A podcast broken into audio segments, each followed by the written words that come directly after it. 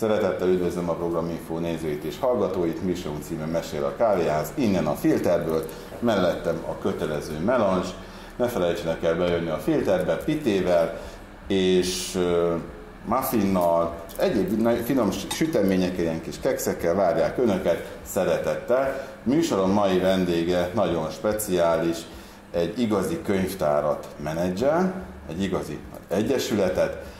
Vendégem Onderó Szilárd, a Nyírség Könyvtár Egyesületnek az elnöke és vezetője, és életre hívója. Majdnem, kicsit helyes, helyesbítenem kell, alapítvány, de egyébként helyes, mert civil szervezetként működünk a Józsavárosban, Nyíregyházán. Speciális helyzetben vagyunk, mert tudomásom szerint hat darab olyan könyvtár van az országban, ami civil szervezeti formában működik, és éppen ezért speciális, mert csak és kizárólag pályázati forrásokból tudjuk magunkat fenntartani. Nem én hívtam életre a könyvtárat, én 2010-től dolgozom ö, ö, itt, kezdetben mint civil referens, aztán jöttek a pályázati korszakok, amikor egész szépen sikerült ö, nem csak forrásokat lehívnunk, hanem nagyon jó szolgáltatásokat, innovatív szolgáltatásokat elindítanunk a könyvtárban, és lényegében 13-tól vagyok a vezetője, 13-tól vagy 14-től, de igazából nem számolom, mert úgy eltelt ez a majd 10 év, hogy észesen veszi az ember. Megmondom őszintén, hogy azért mondtam, és azért hogy az alapítója vagy életre hívója, mert a modern korszaka a könyvtárnak, amit én is ismerek, és nagyon sokan ismerünk, az nagyon sokszor a te neveddel van fémjelezve. Te adod hozzá az arcodat, illetve a, kollega, a kedves kollégáid, akiket hát ezúton is üdvözlünk innen a, a kamera háta mögül, mert hogy nem lehetne ezt megoldani. Így van egyébként egy nagyon érdekes történet, hogy amikor én elkezdtem itt dolgozni 2010-ben, összvisz három fővel működött maga a könyvtár. A könyvtárvezető, egy könyvtáros és én, mint civil referens.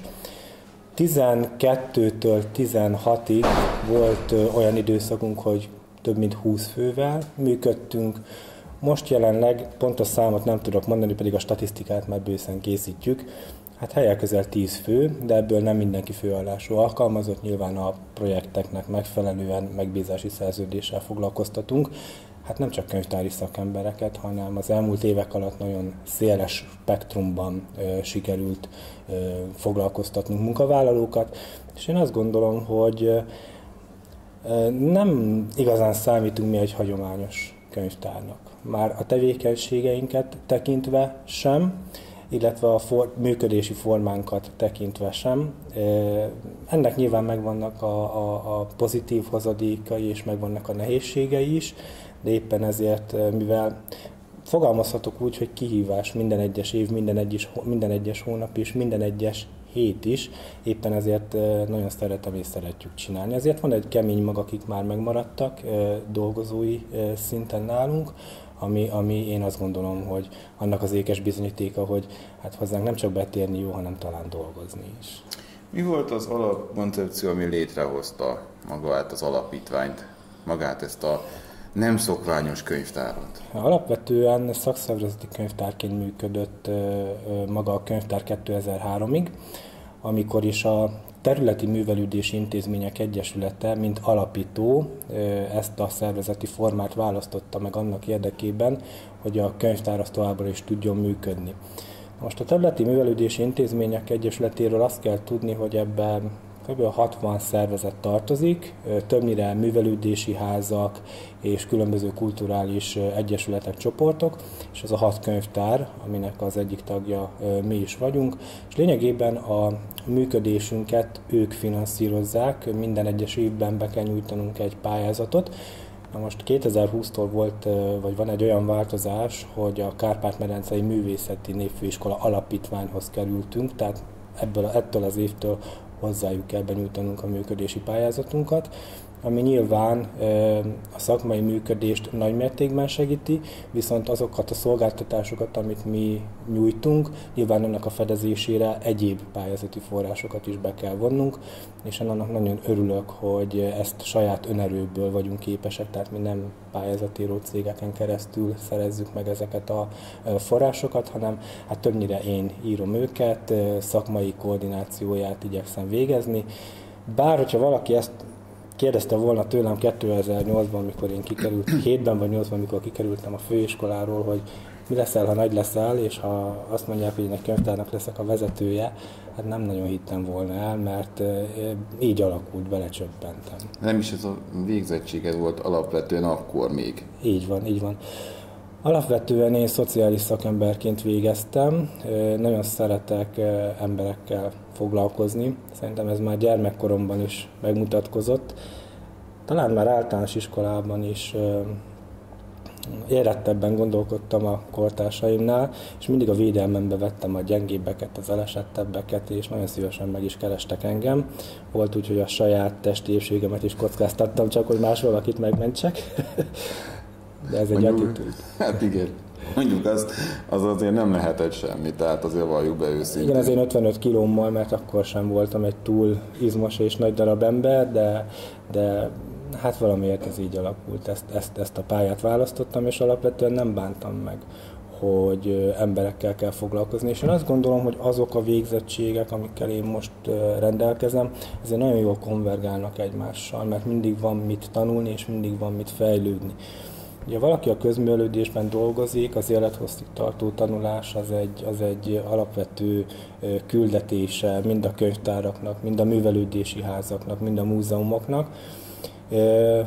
Sőt, hogyha még a kulturális törvény változásait is figyelembe vesszük, ami talán két-három évvel ezelőtt történt meg, akkor is világosan látszik, hogy ezek a funkciók folyamatosan bővültek. Tehát egy könyvtár sem csak könyvtár, egy művelődési ház sem csak művelődési ház, hanem igyekszünk, és a törvénynek is ez volt az egyik fő célja, hogy olyan szolgáltatásokat nyújtani, amik a helyi igényekre adnak valamilyen fajta választ a helyi igényekre és szükségletekre.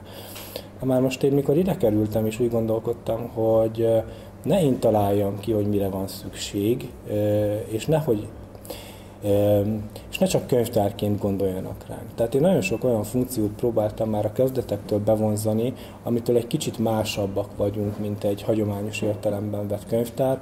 Éppen ezért ha csak azt mondom, hogy gyógypedagógust foglalkoztattunk, otthonban nyújtottunk fogyatékkal élő gyermeket nevelő családok számára gyógytornát, fejlesztő foglalkozásokat, tanodát működtettünk, az egyik nagyon-nagyon hálás projektünk volt, fiatalokkal kezdtünk el foglalkozni, nem tudom, rengeteg-rengeteg olyan dolgot műveltünk, ami alapvetően nem biztos, hogy könyvtári, sőt egyáltalán nem könyvtári tevékenység. Hát nem.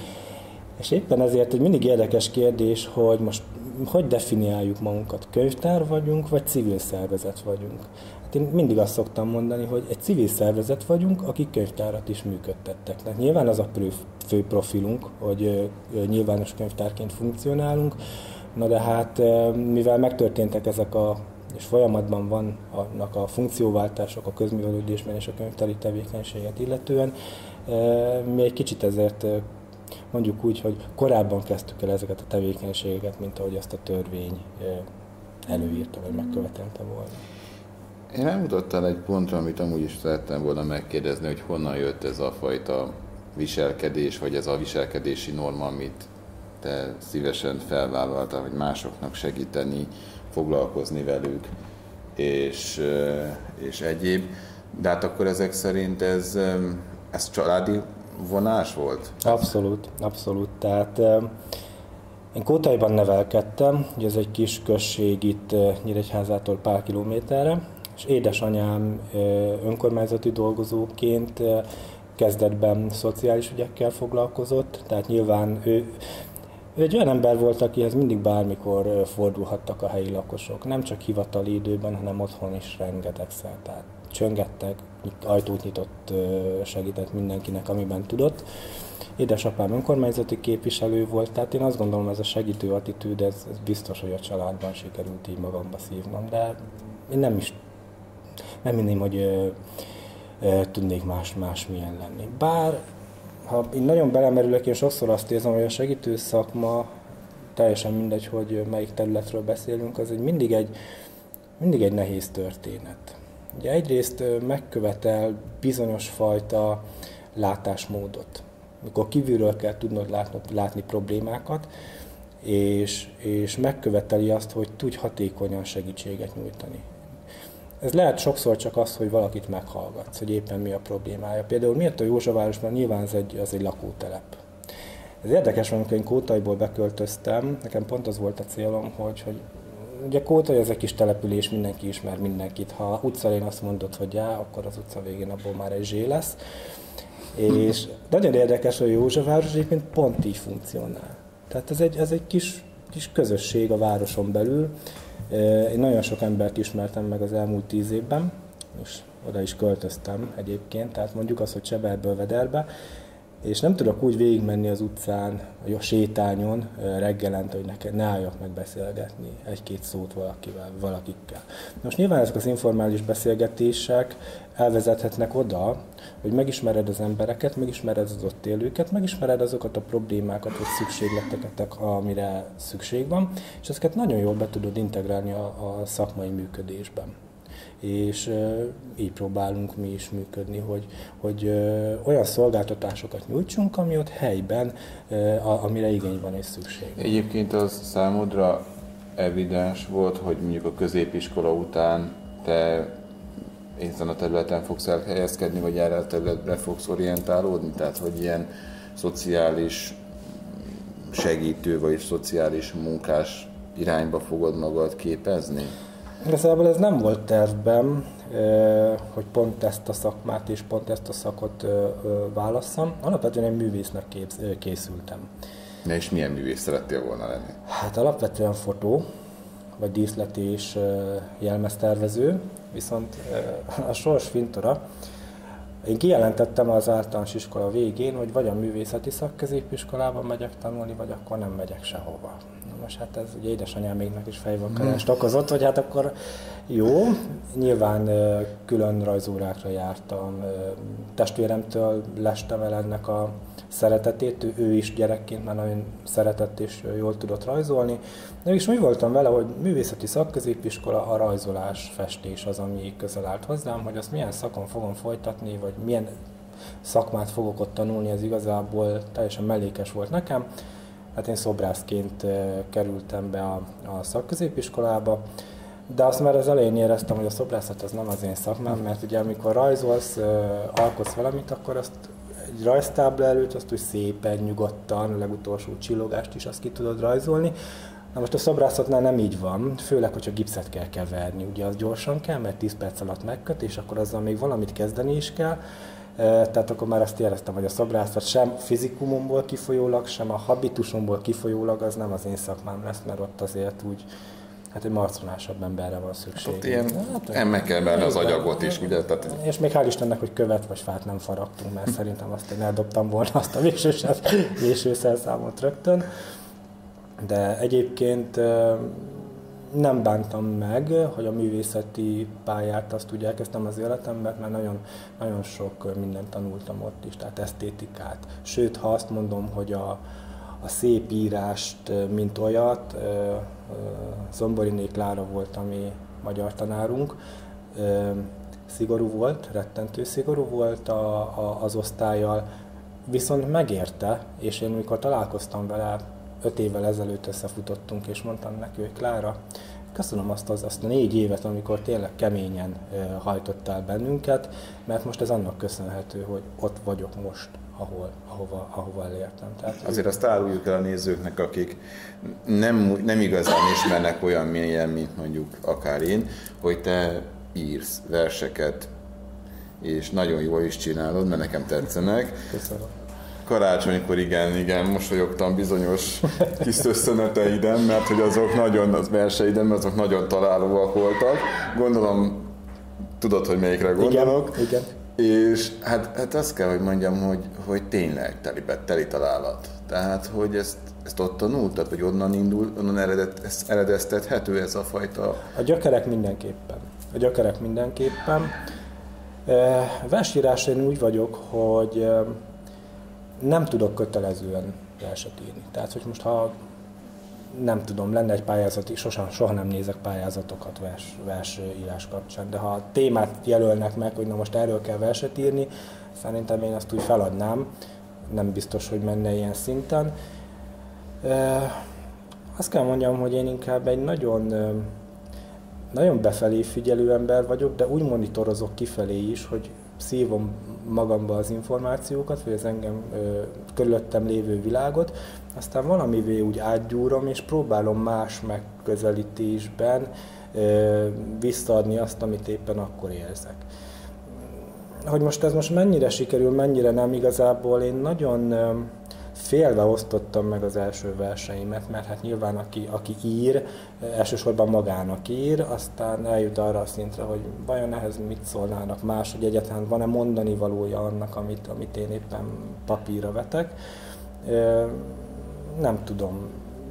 Az írás, írás az nekem egyfajta terápia, amit, amit saját magam miatt teszek meg, és hogyha azzal, amit én megalkotok, másoknak is tudok valamit mondani, vagy közölni, vagy csak el tud rajta gondolkodni, akkor én azt gondolom, hogy már megérte, vagy eléri a célját, de ez, ez egy hobbi, amit elsősorban a saját szórakoztatásomra csinálok, tehát ilyen komolyabb terveim ezzel nincsenek.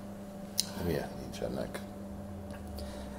Nem vagyok egy József Attila, én Ondeló Szilárd vagyok, egy átlagember, aki Nyíregyházán él, tehát nem hinném, hogy nekem itt sokkal jobban író emberek vannak, és sokkal mű, műértőbb emberek vannak nálam, én azt gondolom. Azt, hogy amikor te elkezdted és említetted azt, hogy van egy hobbid, ez az írás, ez neked van egy másik hobbid is, te szereted a mondjuk úgy diplomákat és szakmai tudást is gyűjteni, és kategorizálni, és besorolni, és megszerezni, és amit lehet elvégezni, azzal kapcsolatban, amivel neked a jövőre terveid vannak. Igen. Szerintem engem a baráti köröm sokszor már furcsának tart, mert hogy már megint tanulsz, mert inkább az a kérdés, hogy mikor nem. Ez valóban évben 2007-től az első diplomám megszerzését követően én mindig csináltam valamit. Ugye a diplom után, amit én például azt gondoltam, hogy az életben nem lesz meg nekem, az a jogosítvány. Utána elkezdtem jogosítvány megszerzése érdekében tanulni, hát azóta is Lakopóban balesetmentesen vezetek és nagyon szeretek vezetni. Mondjuk az nem hobbi, hogy az emberből a kocsijába és csak úgy megy, de, de azt egyébként így nagyon szeretem, hogyha világot látok és utazgatok, és én vezetgetem jobbra-balra a gépjárművet. Igen, a főiskola után egy mesterképzés következett 12-ben, majd egy a Nyíregyházi Egyetemen egészségfejlesztő mentálhigiénés diplomát szereztem, és mivel 13-ban átvettem a könyvtárnak a vezetését, nyilván a közművelődési szakvizsgát is megcsináltam, illetve most is tanulok éppen Debrecenben emberi erőforrás tanácsadó szakon, és hát azt kell mondjam, hogy szerintem még nem fejeztem be, mert azért még vannak olyan ö, szakok vagy szakmák, amik azt gondolom, hogy jól integrálhatóak a saját életemben, és tudom őket hasznosítani. Amit még ö, nagyon szeretnék elvégezni, ez egy coach vagy egy mediátori képzés, ami, ami azt gondolom, hogy ire lenne a pont. Nagyon sokszor mondják, hogy miért nem kezdek egy doktori képzésbe bele. Hát erre is megvan a magyarázatom. Egyrészt azért nem, mert nem szeretnék elméleti szakember lenni. Tehát én szeretem azt, hogy amit csinálok, az gyakorlatias legyen. Tehát könyvtárvezetőként vagy alapítványvezetőjeként is ugye nagyon jól el kell tudni választani a, a dolgokat. Nyilván vannak olyan unalmasabb részek, amikor pályázat, pályázatokat írok, elszámolást készítek, ezek nyilván nem olyan látványosak, de szükségesek, de inkább szeretek az emberekkel kontaktba kerülni, és velük foglalkozni, mint hogy egy elvonultan csináljam a saját dolgaimat. És épp ezért jó civil szervezetként is így működni ott a Józsavárosban, mert a lehetőségek tárháza egyébként végtelen. Nagyon sok mindent tanultam az elmúlt tíz év alatt, amire én azt gondoltam, hogy én sem, vagy nem vagyok, vagy nem lehetek rá képes. Mikor az előző főnökasszony megkérdezte tőlem, hogy átvenném a könyvtárat, én nem azt mondtam, hogy persze, hogy ne, de jó, igen, szeretném. Én azt mondtam Irénkének, hogy egy hetes gondolkodási időt kérnék. És hát miért? Azért, mert az ember érzi annak a felelősségét. Tehát egyrészt egy szervezetet működtetni. Másrészt fogalmam nem volt, hogy, hogy hogy működik maga egy könyvtár. Én ott voltam egy alkalmazott, hogy azon kívül mit kell még ott tennie egy könyvtárvezetőnek, nem tudtam, pláne egy civil szervezeti vezetőnek. És felelősséget tartozol azokért az emberekért, akiket foglalkoztatsz, és felelősséget, tart, felelősséget tartozol az ott élőkért, ahol te szolgáltatsz. És ezeket, ha így összeveted, nem egyszerű meghozni egy ilyen döntést. Nem bántam meg, rengeteget tanultam belőle, és formális, informális tanulás, ez a kettő szerintem egészen jól játszik egymással, és talán pont ezért van bennem egy ilyen élethosszig tartó fejlődési, fejlődési akarat, hogy mindig valamivel több legyek, mint ami az előző évben, vagy előző, előző életciklusomban voltam. De hát ez nyilván nem lehet csak önmagamra irányuló, mert tehát különbséget kell, tehát nem diplomákat halmozok, hanem tudást szerzek annak Azért érdekében, mondtam, hogy, hogy hatékonyabban tudjunk működni. Ezért mondtam, hogy inkább te tudást gyűjtesz be, a Igen. diploma az csak járulékos dolgai az életnek, ugye, meg a tanulásnak.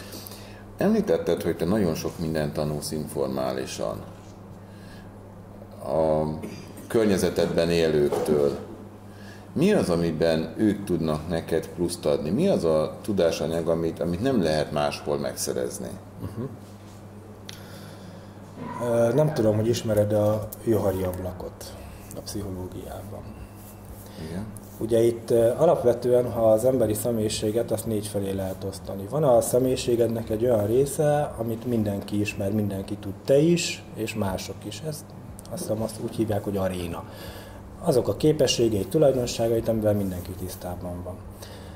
Aztán van a vakfolt, amit te nem tudsz magadról, de mások tudnak, mert látják. Például nem tudod magadról, hogy éppen most nagyképű vagy. Mert azt gondolod, hogy ez így normális, de ha valaki megmondja, akkor még így vissza is hőkölsz, hogy úristen, de hát nem is így, gondol, nem is így gondolkodok magamról. Aztán van a harmadik dimenzió, ami a, amit, ami a titok rész, amit csak én tudok, de nem szeretném, hogy mások tudjanak rólam, illetve van a sötét rész, ami, am, amit senki nem tud. Mert még nem keveredtél olyan szituációba, hogy, hogy az a fajta képesség, készség, vagy gondolat, vagy cselekedet előkerüljön. Tehát ez egy titok. Például nem tudom, hogy tudok-e zongorázni, mert még életemben nem próbáltam, lehet, hogy profi lennék benne, de ez még sötét volt az életemben. Ugye, vannak ilyen ismerőseim, akik tudnak neked ebben Szerintem, hogy ha szeretnél, akkor ki tudod próbálni. Illetve biztos te is ismersz jó párat. Persze, persze. És visszatérve a kérdésedre, hogy mit adnak mások tükröt. Tehát az ember sohasem olyan, amilyennek ő csak saját magát látja vagy gondolja, nem mindig a visszajelzésekből kell. Jó, persze ott is kell azért szelektálni, nem mindegy, hogy ki mondja, nem mindenki, hogy, hogy hogy mondja, de ezeket mindig át kell tudnod szűrni saját magadon, és hogy ez sikeres, akkor vagy egy teljesen ép egészséges személyiség, hogyha ez a négy dimenzió úgy nagyjából azért úgy konvergál egymással. Tehát, hogy minden a helyén van. Hogyha nagyon nagy különbségek vannak, akkor ott egyébként baj van, és konfliktusos helyzet lehet akár saját magaddal, akár a környezeteddel kapcsolatban, de alapvetően azt gondolom, hogy, hogy tükrök, tükör lehet az informális tanulásban fogalmazunk ilyen hivatalos. Inkább fogalmazunk úgy, hogy a fejlődésedben. Nyitott szemmel kell járni.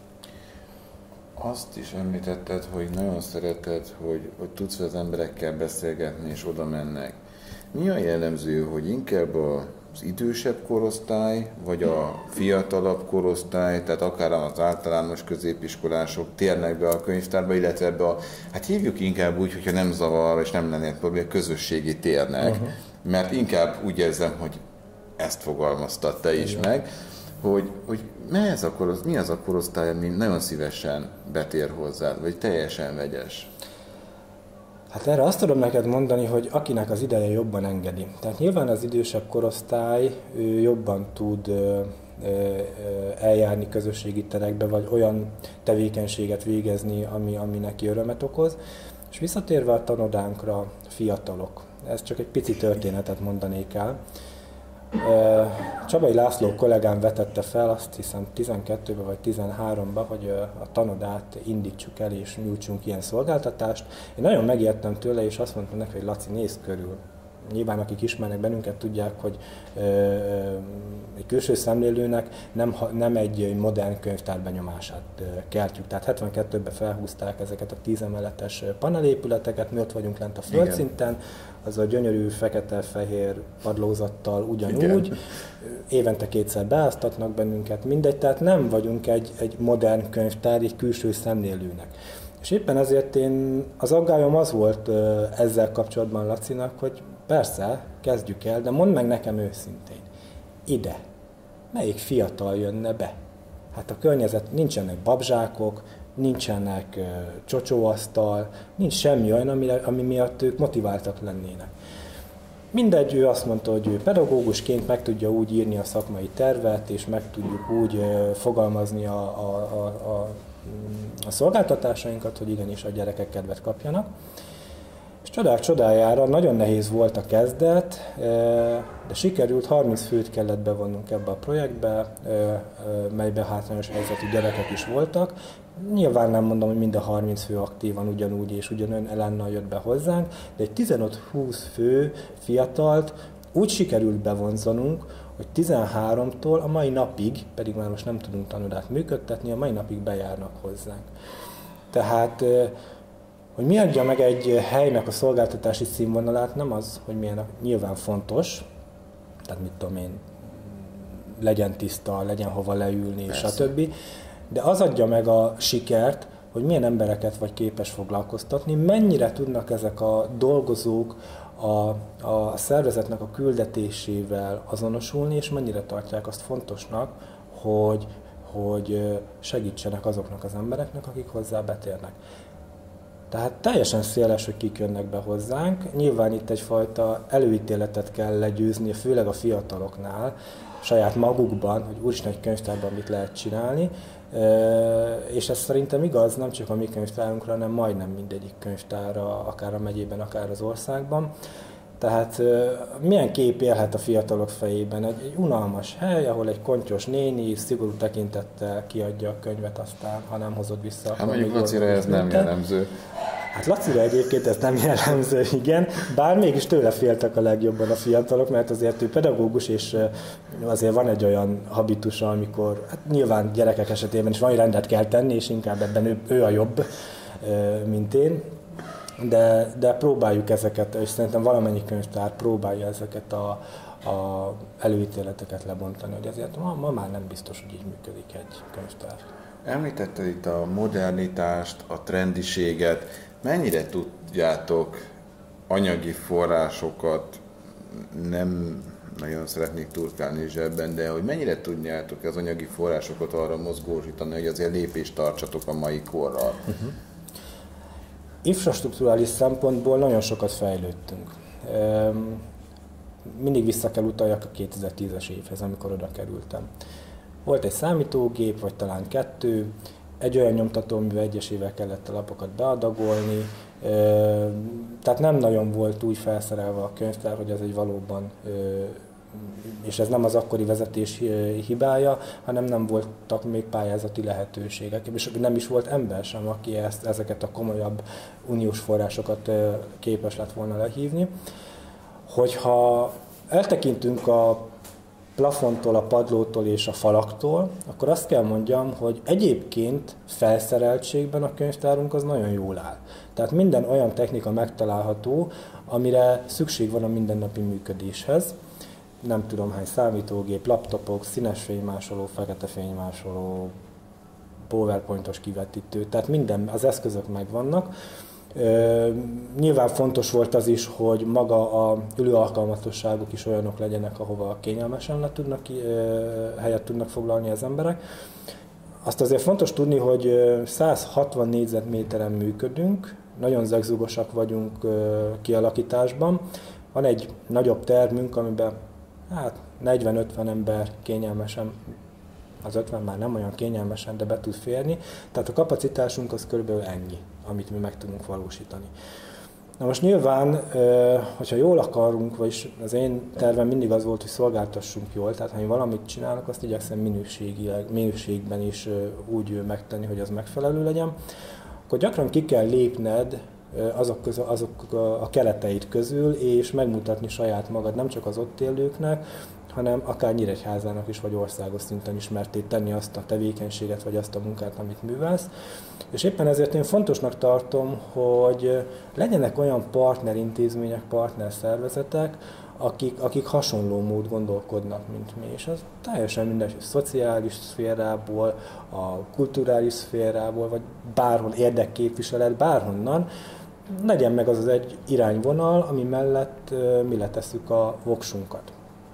És hogyha már így a kilépésnél tartunk, nekem a egyik legnagyobb büszkeségem, hogy az elmúlt két évben igen színvonalas módon tudtunk szabad egyetemet megvalósítani itt Nyíregyházán, és nagyon nagy sikerrel.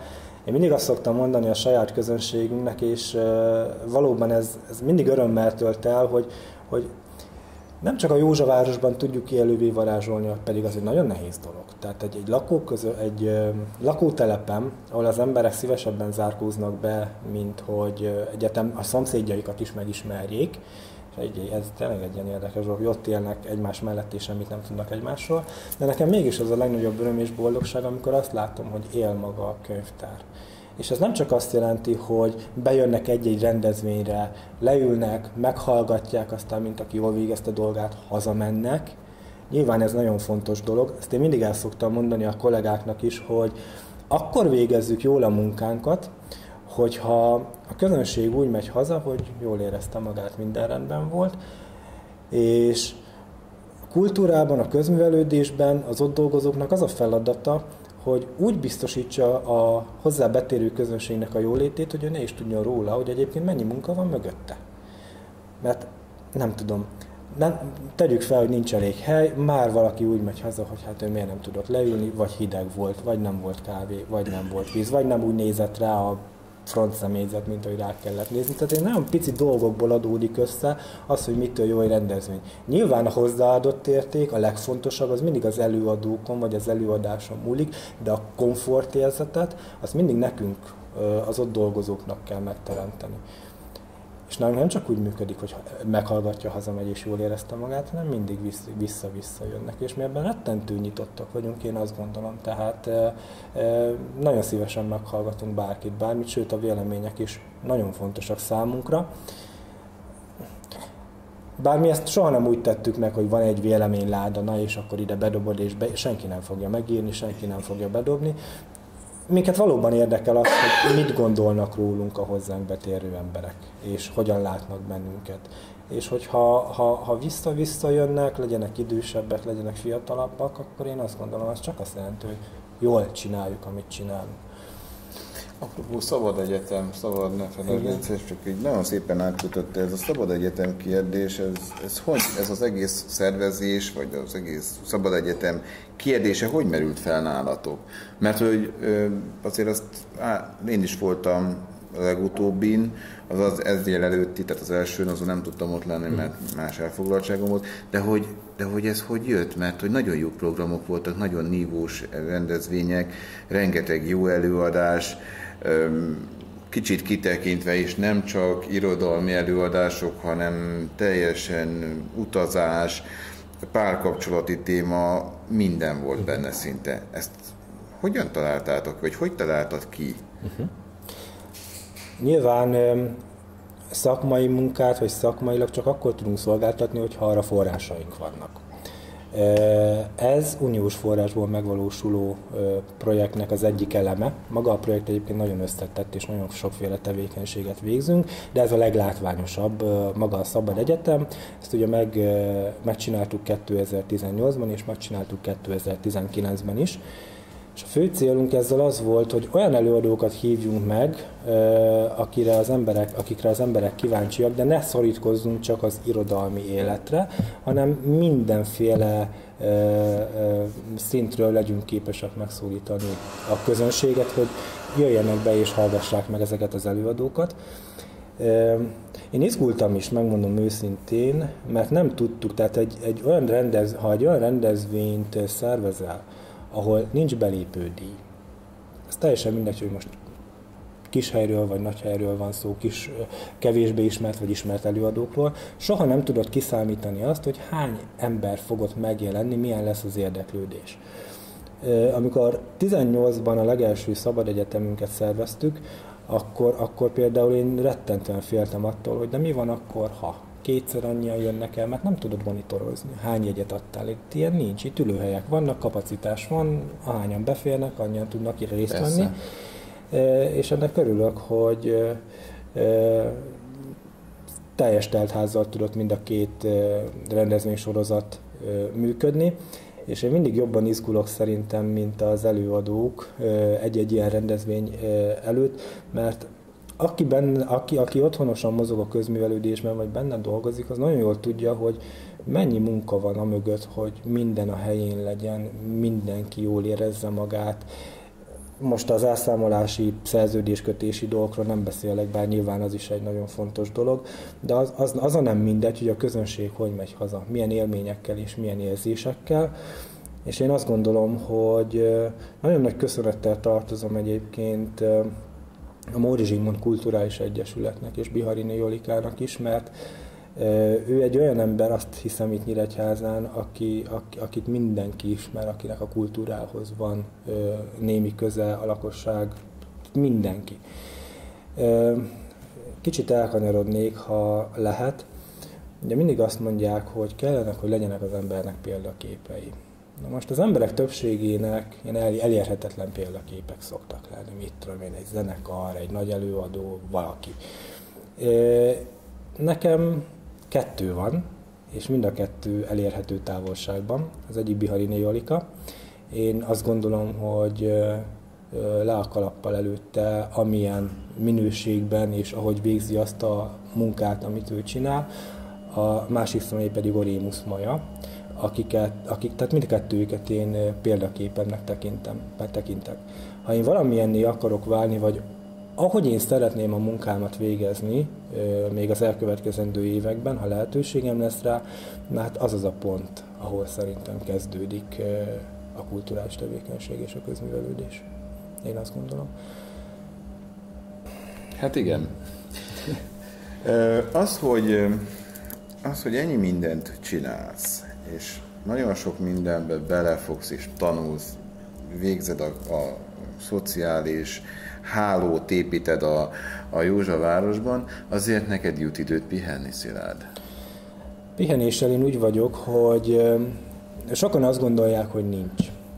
De én fontosnak tartom az én időt. Tehát nekem nagyon jól le van az skatujázva, hogy mikor van az. Nekem a vasárnapok azok, azok nagyon szent napok.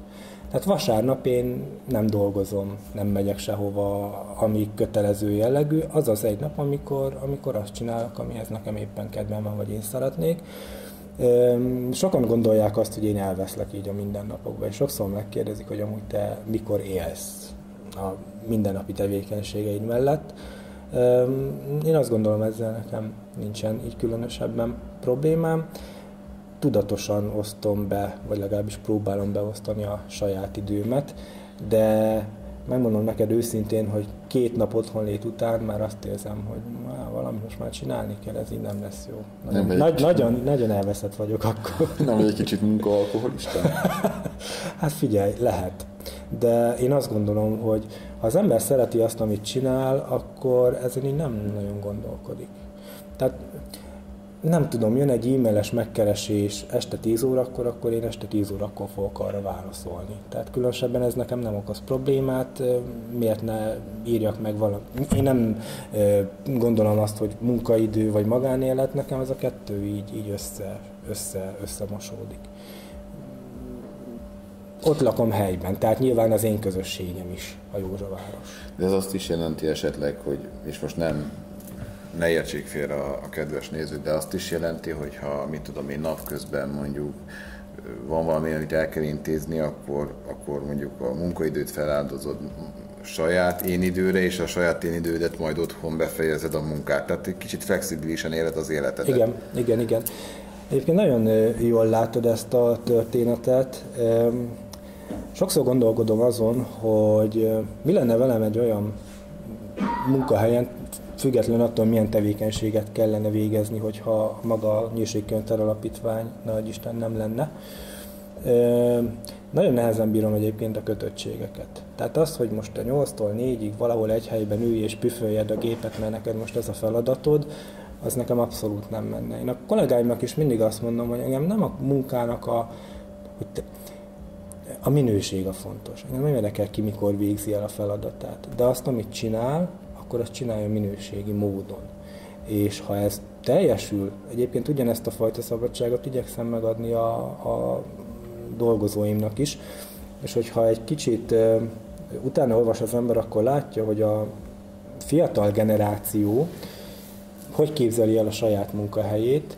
Érdekes módon nekik nem a fizetés lesz a legfontosabb. Nekik sokkal fontosabb lesz az, milyen a munkahelyi kollektíva, tehát ezt mindenek előtt, Igen. milyen a vezető, tehát hogy fel, valóban fel tudjanak nézni arra a vezetőre, aki alatt ők dolgoznak, és legyen egyfajta rugalmasság a munkaidőt illetően. Na most azért azt hozzá kell tenni, hogy itt azért az ő fejükben is majd rendet kell tenni, vagy legalábbis úgy tűnik a tanulmányból, hogy a rugalmas munkaidő nem azt jelenti, hogy akkor megyek bedolgozni, amikor akarok, hanem a rugalmas munkaidő azt jelenti, hogy, hogy kap egyfajta munkaidő keretet, vagy egy olyan fajta ö, ö, most azt nem tudom megfogalmazni. Tehát el tudja intézni a saját dolgait, de azt valamilyen módon akkor nyilván kompenzálnia kell, de nem nagyon bírják már a fiatalok sem ezt a kötöttséget. Én szerintem azt gondolom, én ez a generációváltás között lévő egyén vagyok, akinek még fontosak a hagyományos értékek is, de ugyanakkor tudom és látom azt, hogy be kell hozni nagyon sok olyan dolgot is, főleg, hogyha ö, ö, olyan embereket, vagy olyan ö, életkorú személyeket foglalkoztatok, akik, akiknek ez fontos. És visszatérve itt a munkatársi kollektívára, amit én megint kiemelnék, a sokszínűség.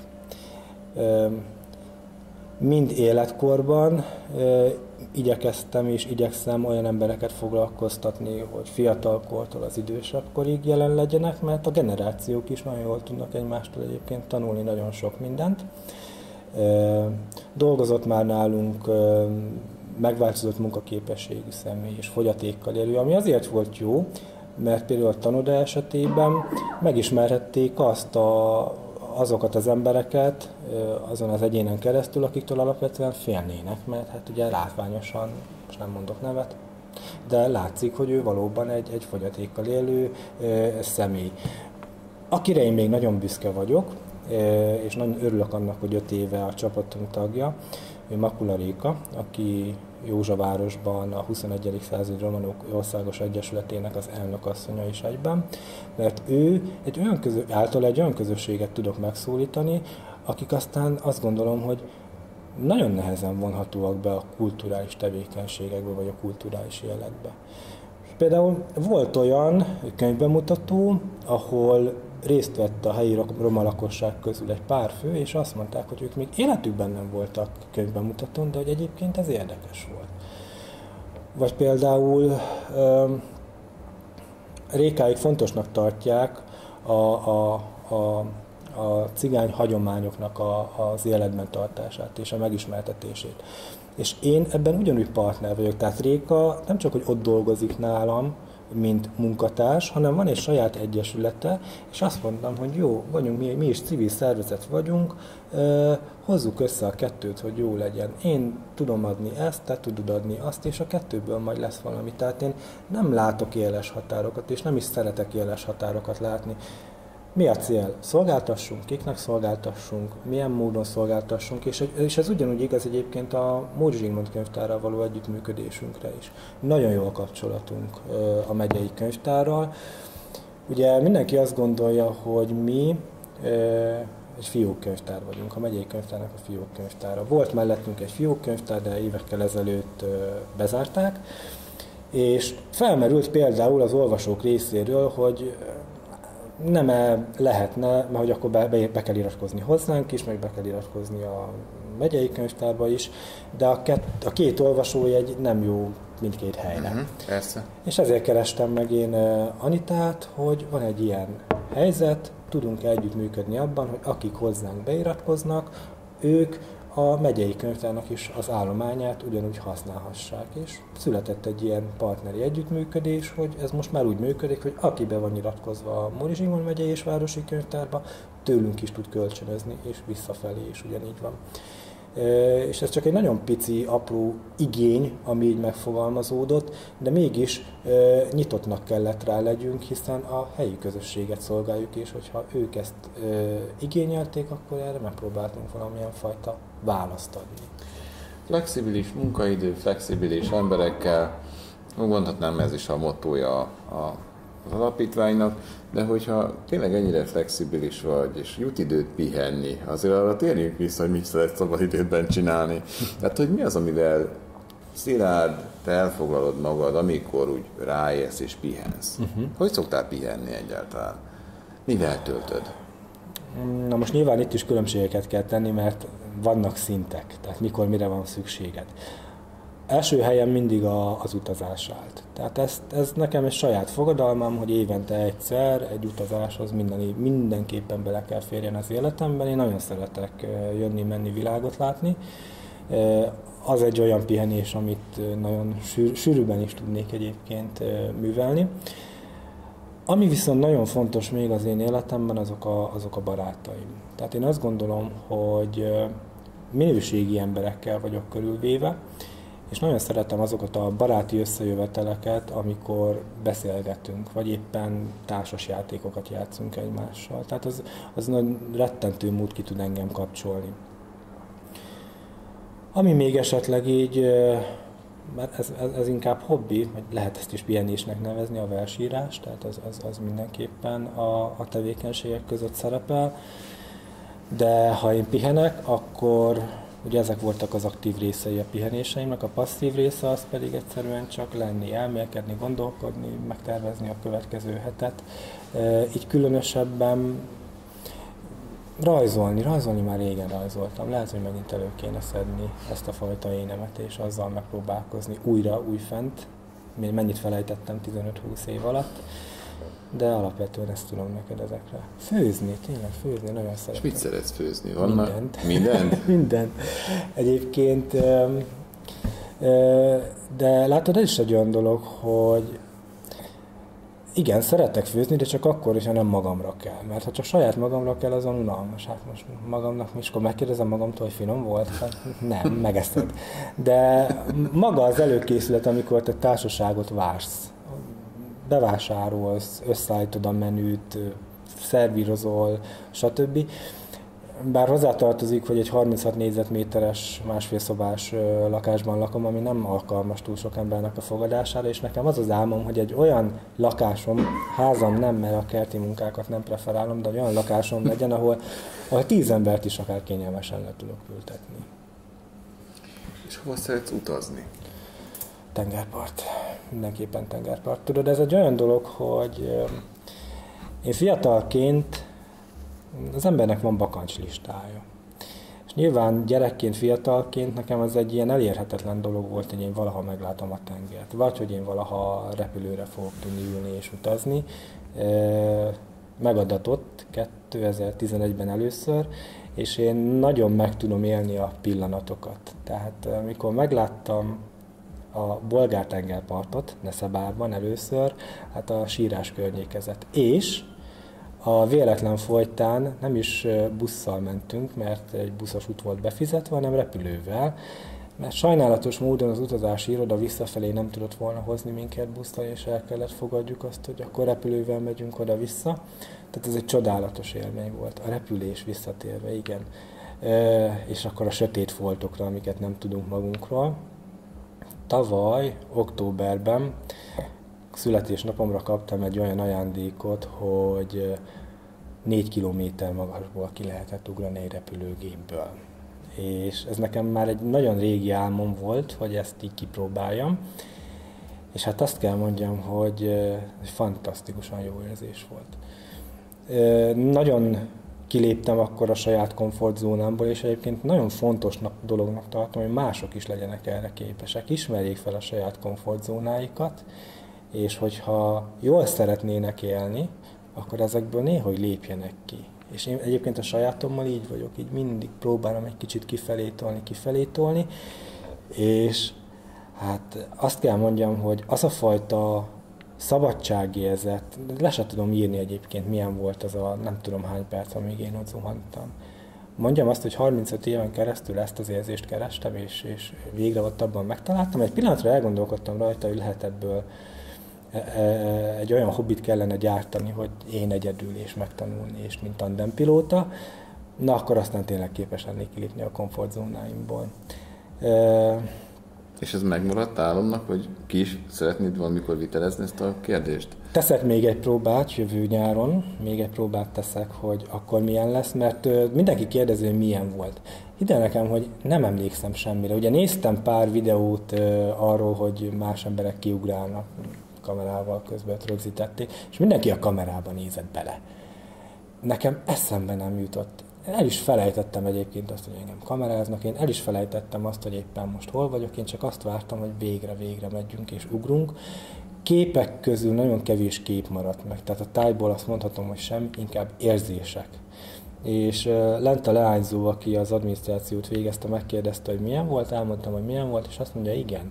Nagyon sokan itt rontják el, hogy még akkor is pózolnak, amikor egy ilyen szituációban vannak, és na akkor most jön az filozófikus énem, hogy pózolnak, mert, mert nagyon sokszor nyilván látja, hogy ott a kamera, és akkor most meg kell mutatni, hogy hú, most én milyen jól érzem magam, és mosolyog a kamerába.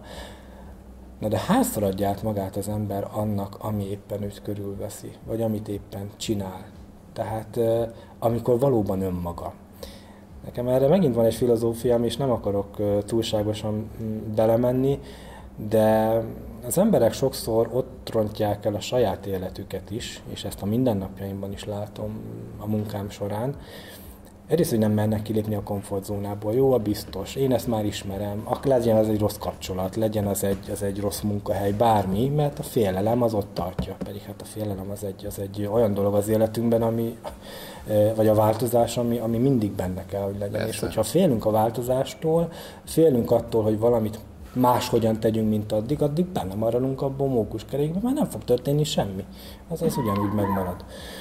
És ez az egyik. A másik pedig az, hogy azért valamennyien a mindennapjainkban persze kell is, hogy valamilyen fajta állarcot viseljünk, mert nyilván nem akarjuk, hogy mindenki tudjon rólunk mindent, és vannak olyan dolgok, amiket nem szeretnénk a nyilvánosság elé tárni, de arra viszont törekedni kell, hogy ez az állarc, amit a mindennapjainkban viselünk, azért az nekünk legyen kényelmes óhatatlan, hogy mindenki rajta van. De legyen kényelmes, és érezd jól magad a saját bőrödben. Én azt gondolom, olyan ember nincs, aki, aki, aki állatszok nélkül képes élni, de, de nem mindegy, hogy azt, azt hogy teszel, hogy, hogy éled meg a mindennapjaidat. De legyen olyan pillanat az életedben, vagy vegyenek körül téged olyan emberek, legyen az a családod, a, a párod, vagy bárki, amikor tényleg le tudod tenni ezeket a dolgokat, amikor, amikor nem mindig arra szoktam, e- ezt a példát szoktam mondani például, hogy egy családban is egy, egy anya.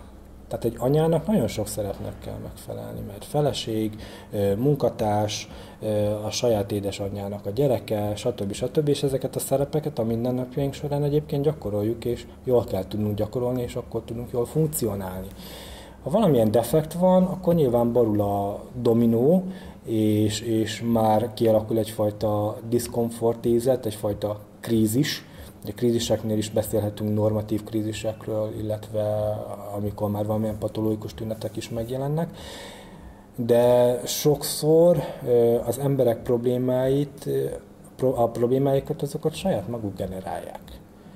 És pontosan ezért, mert nem látják magukat kívülről, mert megvannak a kis saját világukban, és akkor itt jön, a, amit, amit a beszélgetés elején kérdeztél, hogy mit tanulsz meg, mit tanulok meg a környezetemtől. Hát ezt a fajta tükröt. És erre figyelni kell, és jól kell tudni ezekre a válaszokra vagy ingerekre reagálni. Hogy azt gondolom, hogy ennyi, amit így Most tudom, miről kezdtünk el beszélni. Arról kezdtünk el egyébként beszélni, hogy te átadod magad az érzésnek, amikor utazol. Megmondom őszintén, hogy nekem is volt kétfajta énem van. Az egyik, hogy én nem szeretek fotózni, és amikor elmegyek, akkor akarva akaratlanul rögzítek. És nagyon nehéz két irányba rögzíteni. Tehát, hogy egyszer az érzést megéld, ami ott van, másrészt az, hogy a kamera a kezedben van, és egy idő, amikor az ember kezd hát korosodni, azért nem vagyunk olyan idősek, valljuk be őszintén, tehát hogy elkezdünk korosodni, egyre inkább az kerül előtérbe, hogy most már én sem viszem a fényképezőgépet, mert mi a felének legyen 6 kiló nálam. Pedig egy profi gépen van, aki ismer, az tudja, hogy én általában profi géppel járok, de hát, hogy nem. Tehát, hogy nem ez a lényeg, hanem az a lényeg, hogy megéljük, és ebben nagy igazság van, amit mondtál. Van. van még a Balkanistán olyan hely, ahova mindenképpen el kell jutni? Szesel-szigetek, az mindenképpen. Illetve, tengerpart? Persze, olyan bungaló, ahol a tengervizet látod. Amerikát nagyon szeretném még megnézni, viszont egy dolog van, amit, ami nem is bakancslista, de, de, de fontos kellene, hogy legyen, az idegen nyelvtudásomat azt úgy még jobban kellene fejleszteni. Tehát most már tudom azt, hogy nem adnak el külföldön, de nem tudok olyan folyékonyan beszélni, mint ahogy szeretnék de így helyek szempontjából igen, azt hiszem, hogy ez a kettő, amit mi mindenképpen szeretnék meglátogatni. Rövid kérdések, rövid válaszok így a műsor végén. Sok pénzed lenne, mire költenéd? Utazásra biztos, és visszafor, bután fog hangzani, visszaforgatnám egy részét a könyvtár fejlesztésébe. Tehát, hogy akkor legyen egy olyan, ö, legyen egy olyan helyen nyírségkönyvtár alapítvány, ami ennek azt gondolom, hogy lennie kell, Sok idő? Tengernyi idő? Sok időm lenne, írnék, írnék, írnék, írnék, írnék, rengeteget írnék. Egyébként nagyon szeretnék egyszer úgy eltölteni egy hetet valahol, csak egyedül, mindent kizárva, és, és írni, és kiadni azt, ami úgy bennem van. És nem azt mondom, hogy feszít, sokszor feszít is, de ami bennem van. Nem gondolkodtál, ez csak egy privát kérdés, nem gondolkodtál azon, hogy ezeket a műveket előbb-utóbb kiad? Nem tudom, mi a menete. Egyrészt, másrészt eh, nem tartom ezeket oly nagy alkotásoknak, hogy ezt ki kellene adni. Hát, szerintem meg igen. Mit kívánjak neked így a jövőre? Mit szeretnél? Volt búzár békességen? Hát körülbelül igen. Hát én nagyon szeretném, hogyha ez a kis civil könyvtár, ez még nagyon sokáig tudna működni. Tudod, ez egy olyan dolog, és most kezdek egy kicsit megint, látod, érzelmekkel beszélek róla. Tehát nem egy, ez nem, nekem nem csak egy... Szerelem. Szerelem. És egy apró történet még. Mikor én ide költöztem a Józsavárosba, engem sokszor, sokáig az tartott vissza, hogy oké, okay, de mi van akkor, hogyha én itt kell, hogy lakjak még? És nagy Isten a könyvtárnak vége. És azt kell nekem majd végignézni, hogy éppen mit tudom én, egy húsboltot nyitottak a helyén.